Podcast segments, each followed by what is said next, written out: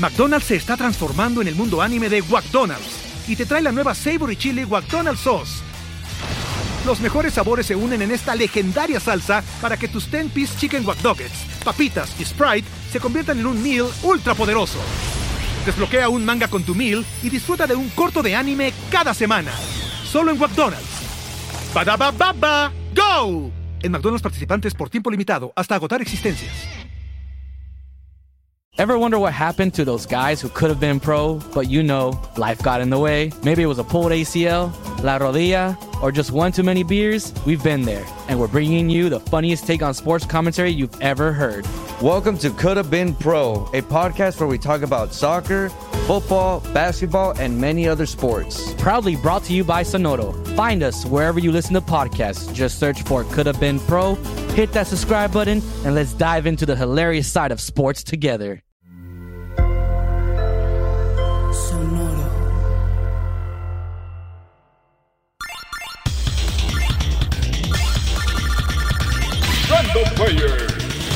Archivo histórico y cultural del gamer. Una experiencia bélica en primera persona que ha tenido distintos frentes alrededor del globo a lo largo de diferentes épocas, pero cuyos orígenes están en la Segunda Guerra Mundial, y ha explorado operaciones clandestinas, combates futuristas y hasta ataques de zombies. Esta es la historia de la saga Call of Duty.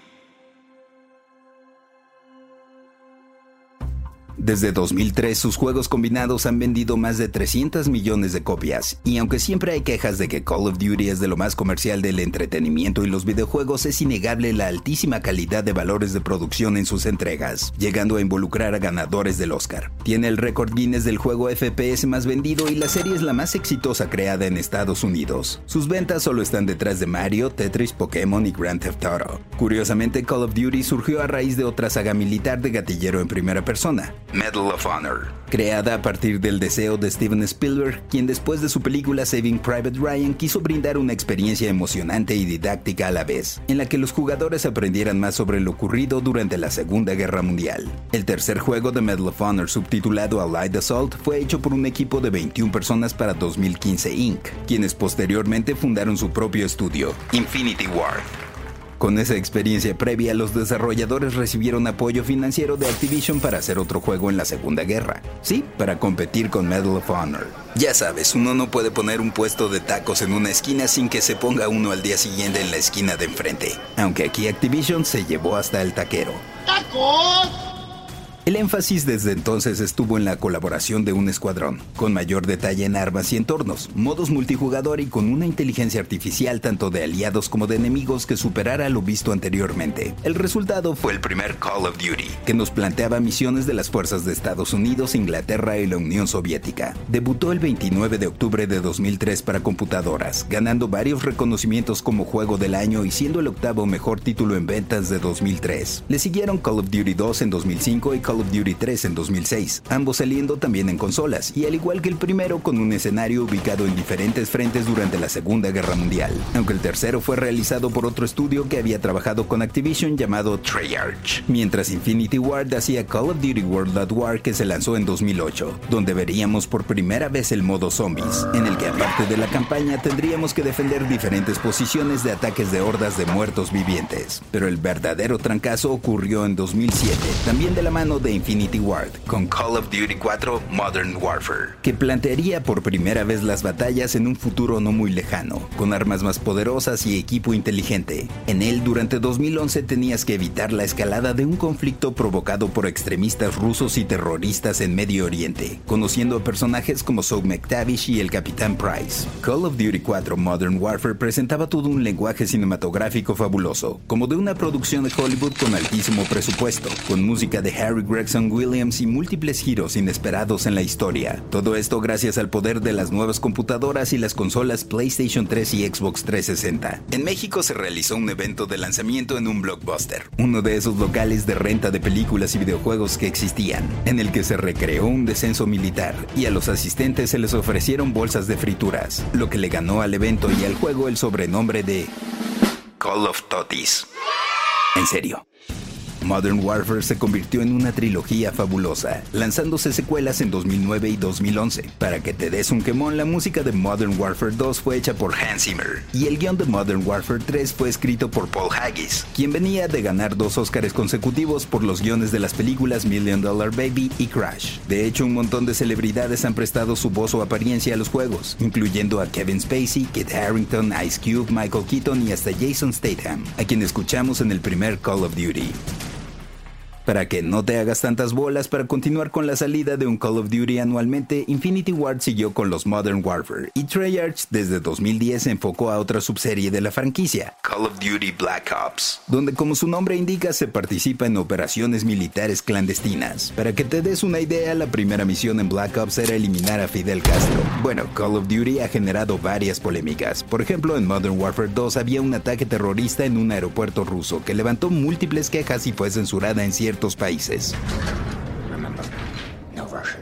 Call of Duty Ghosts de 2013 incluso llevó a la serie al espacio en su secuencia inicial e introdujo a un perro como aliado que te permitía detectar y atacar a los enemigos sin exponerte. En 2014 Sledgehammer, desarrolladora que ya había apoyado en la serie, hizo su primer juego completo de Call of Duty, Advanced Warfare, que llevaba las cosas un poco más al futuro con equipamiento robótico y de alta tecnología, mientras que en 2016 también hubo una entrega futurista llamada Infinite Warfare, pero en 2017 la serie regresó a sus orígenes en Call of Duty World War II, también de Sledgehammer, es decir, ahora son tres estudios que trabajan para lanzar un juego al año. En Call of Duty Black Ops 4 de 2018 no habría una campaña tal como la conocemos, sino operativos diferentes, pero se incluiría por primera vez el modo de batalla campal, popularizado por juegos como Fortnite y PUBG, y se perfeccionaría para la entrega de 2019 Call of Duty Modern Warfare, un reinicio partiendo de Call of Duty 4, que a los pocos meses de su lanzamiento ofrecería como descarga Call of Duty Warzone, el modo de batalla campal pero ahora pudiéndose participar de forma gratuita, sin comprar el juego completo. Y también 2019 fue el año en el que se lanzó Call of Duty Mobile, entrega para celulares y tablets que tradujo admirablemente bien la experiencia multijugador de forma portátil. Aunque vaya, la serie ya había incursionado en ese terreno desde Nintendo DS, PSP y otros juegos para celulares. Por último, cabe mencionar que los fundadores de Infinity Ward, Jason West y Vincent Pella, fueron despedidos por Activision en 2010 debido a insubordinación, y junto con varios que se fueron con ellos fundaron un nuevo estudio, Respawn, que ha hecho para EA los Titanfall, Apex Legends y el glorioso Star Wars Jedi Fallen Order, y que ahora están trabajando en el nuevo Medal of Honor, Above and Beyond, que tendrá realidad virtual.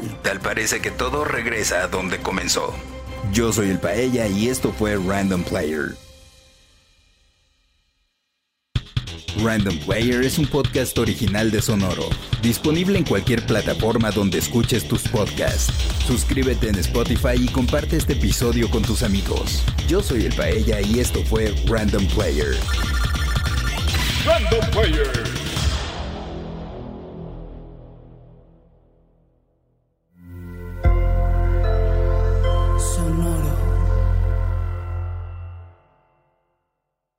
¿Estás listo para convertir tus mejores ideas en un negocio en línea exitoso? Te presentamos Shopify.